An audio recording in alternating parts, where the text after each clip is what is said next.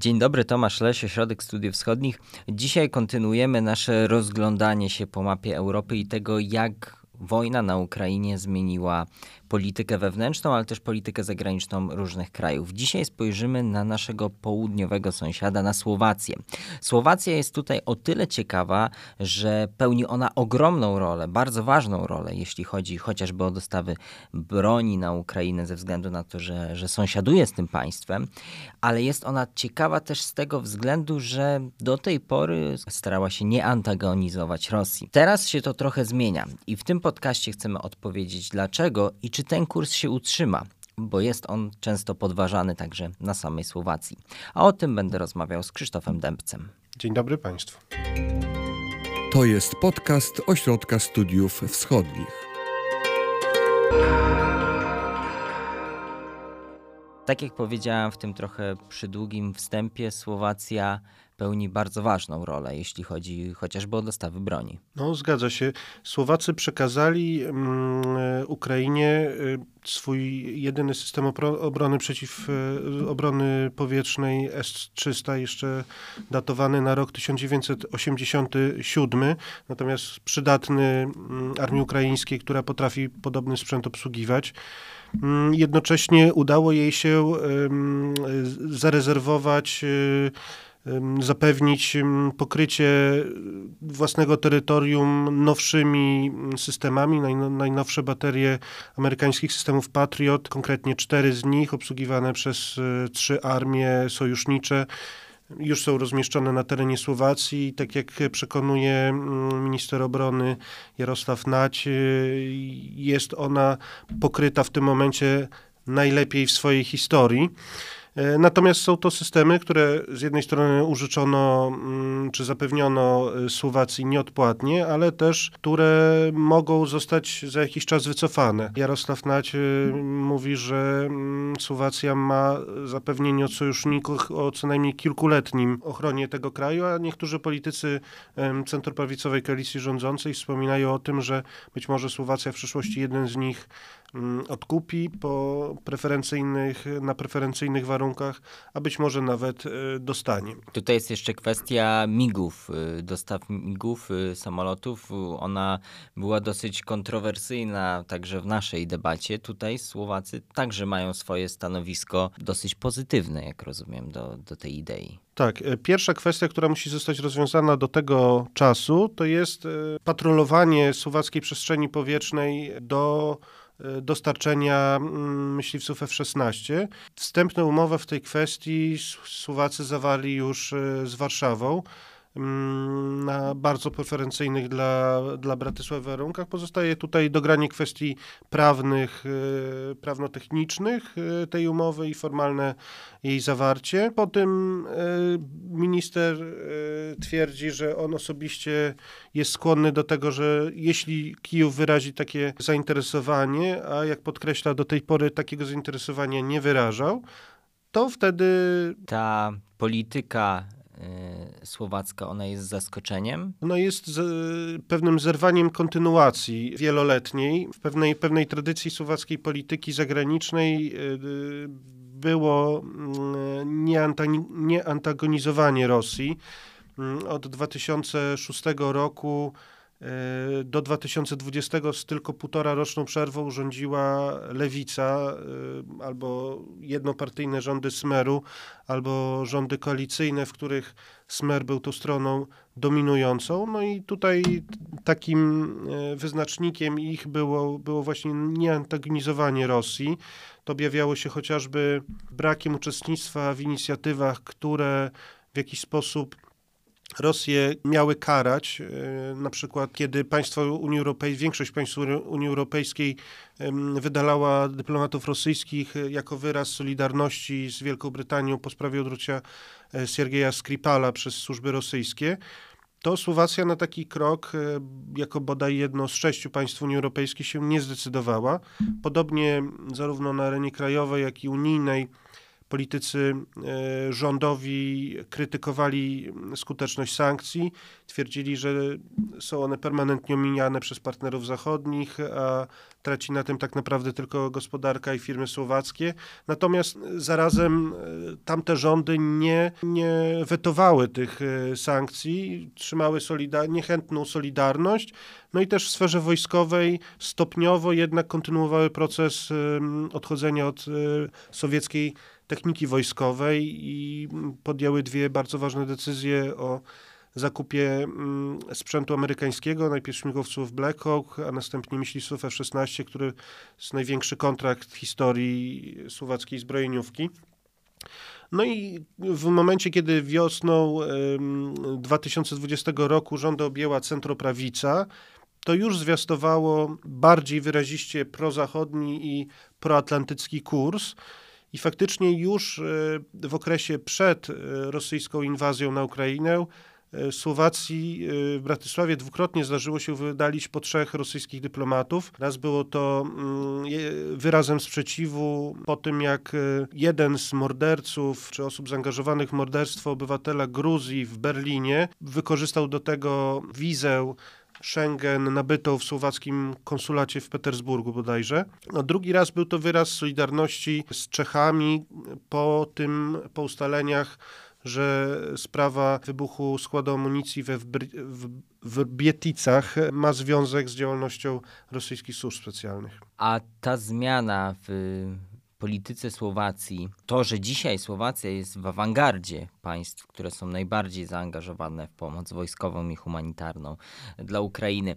Y, jakie są źródła tej zmiany? Owszem, oczywiście to, co mówiłeś, zmiana rządu, ale dlaczego Słowacja aż w takim stopniu się angażuje w tą pomoc? Czy to są um, takie motywy obawy przed tym, że Słowacja i nasz region może być następnym obiektem jakiegoś ataku rosyjskiego, czy też może chodzi chociażby o umocnienie pozycji Słowacji w Unii Europejskiej?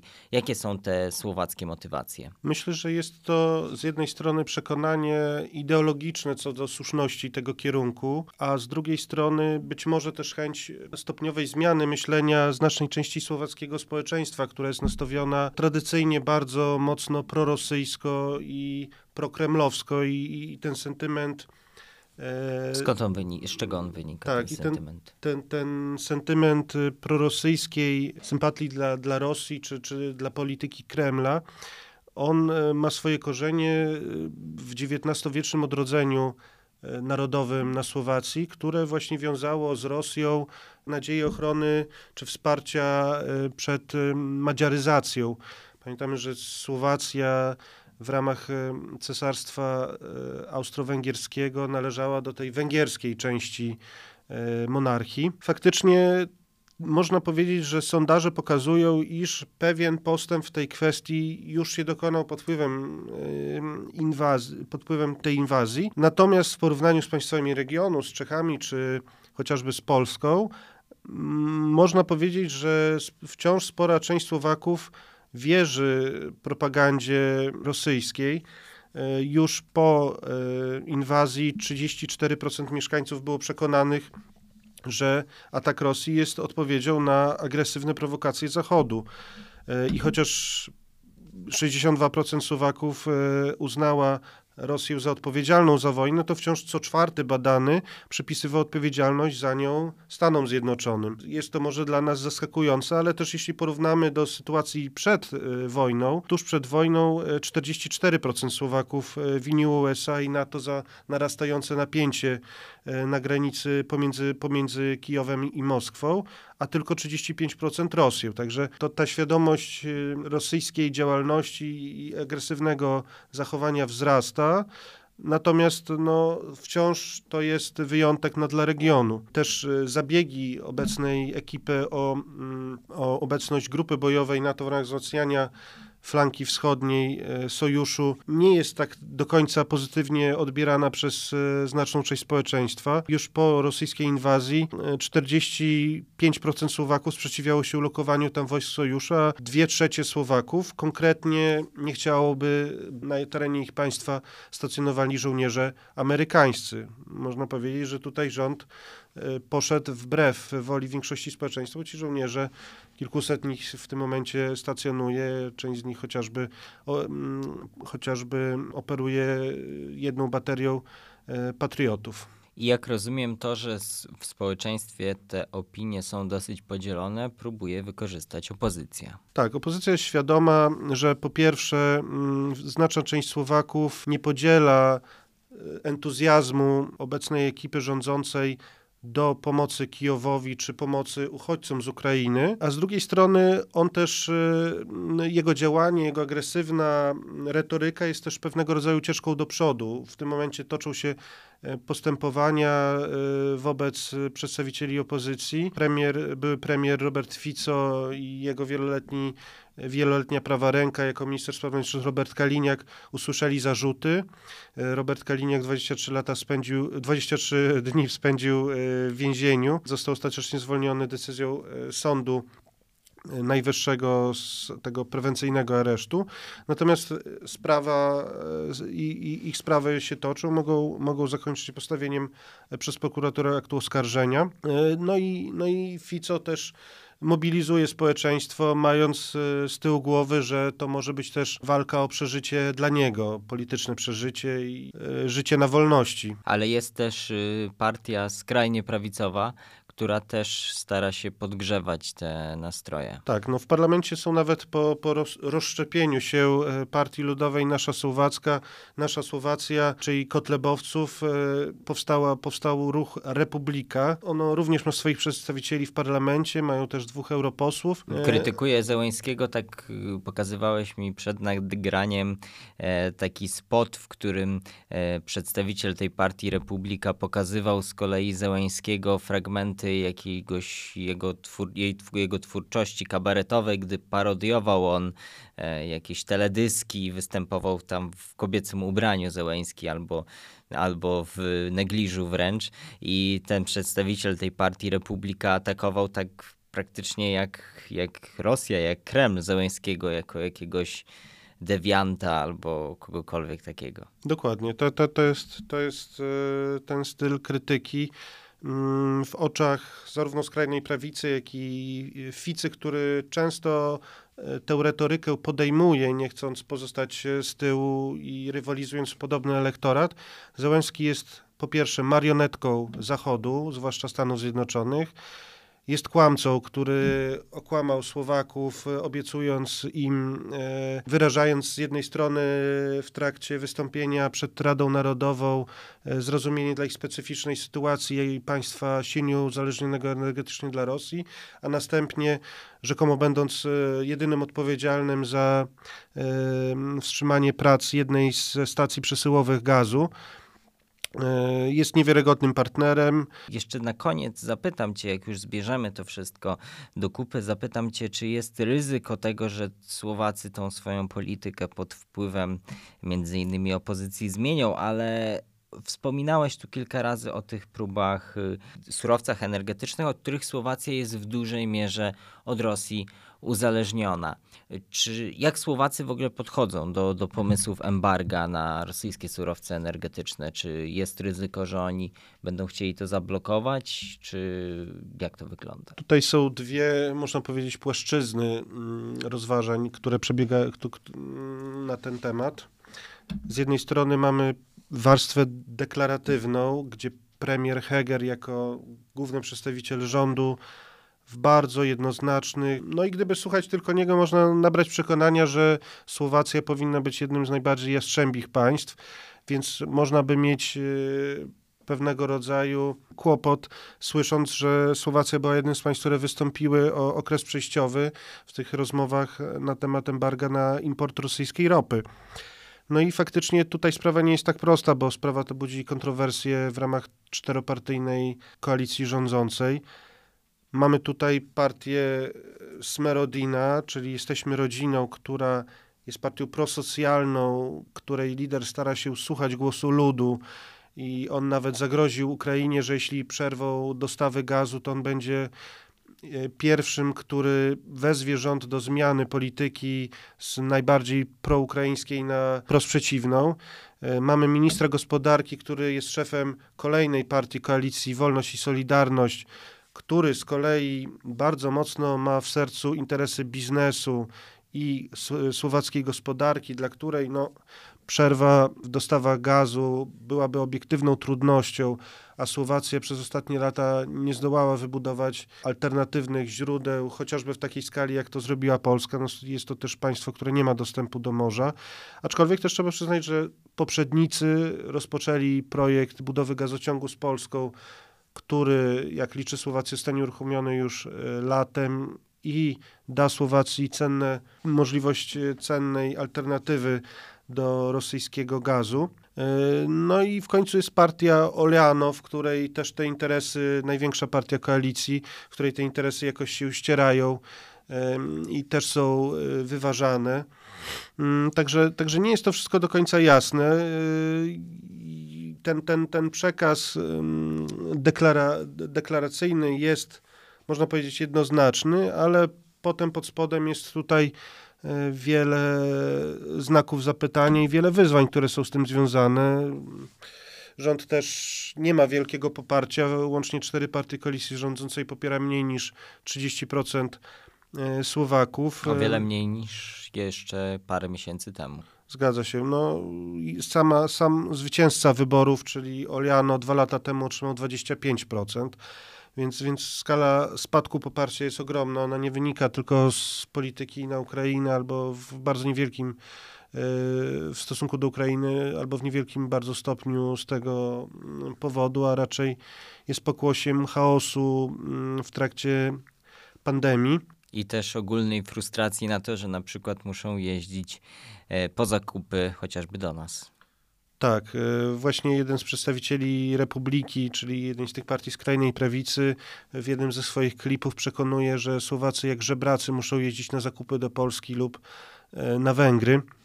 No i faktycznie trzeba też przyznać, że rząd nie, relatywnie niewiele ro, robi, by złagodzić społeczne, gospodarcze skutki inflacji. No w marcu po raz pierwszy od 22 lat w relacji rok do roku odnotowano e, dwucyfrową e, inflację. No i faktycznie te, te pakiety są ogłaszane, ale później nie są zatwierdzane. No ostatni większy pakiet pomocowy został przedstawiony jeszcze w kwietniu, kilka tygodni temu, a mm, miał zostać przyjęty przez rząd w ubiegłą środę, no i ostatecznie nawet na posiedzeniu Rady Ministrów nie został podjęty z uwagi właśnie na e, sprzeciw, e, spory w koalicji w tej kwestii. No i można powiedzieć, że niestety dla fanów centroprawicy, ale no nie przysparza to im wyborców, a, a jeszcze sytuację pogarszają, pogarsza obrzucanie się e, kolokwialnym błotem w mediach.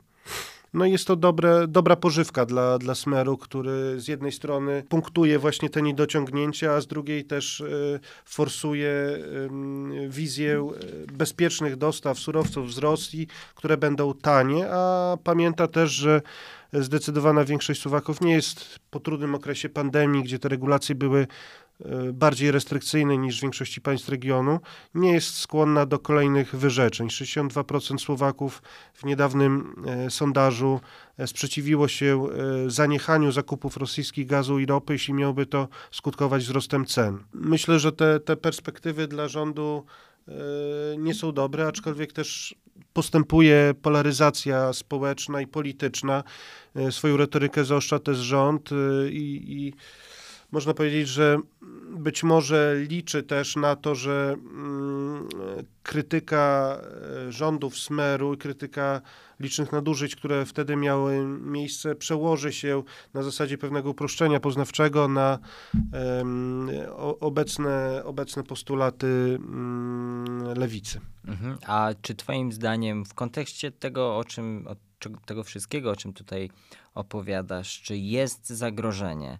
E, że Słowacja tą pozytywną z naszej perspektywy i też z perspektywy Ukrainy politykę zmieni? Myślę, że takie e, zagrożenie jest w najbliższych dwóch latach niewielkie, natomiast myślę, że tutaj trzeba odróżnić e, dwie rzeczy. Czy, czy Słowacja utrzyma kurs pro-kijowski i antyrosyjski ogólnie, to, to pewnie w najbliższych latach będzie miało miejsce. Natomiast czy Słowacja dalej będzie liderem e, w kwestii sankcji względem Rosji, czy pomocy dla Ukrainie, y, czy dla uchodźców z Ukrainy, no tutaj mam coraz większe wątpliwości. Już teraz widać w tych negocjacjach nad konkretami y, i Słowacja i, i, i rząd często dwa, trzy razy myśli, zanim, zanim zdecyduje się na zbyt może jednoznaczne, zbyt radykalne E, kroki, które miałyby zbyt duże koszty społeczne. Mhm. My to, co się dzieje na Słowacji, ale nie tylko w całym e, regionie śledzimy. Zapraszam do czytania tekstów doktora Krzysztofa Dębca, chociażby komentarza w oparciu, o który dzisiaj tutaj rozmawialiśmy. Słowacja, strategiczne dylematy po rosyjskiej inwazji na Ukrainę. Tam więcej danych, więcej szczegółów na ten temat, o którym tutaj rozmawialiśmy. Dziękuję za rozmowę. Dziękuję serdecznie.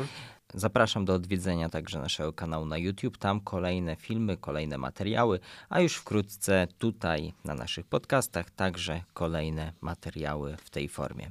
Dziękuję i do usłyszenia w kolejnych odcinkach.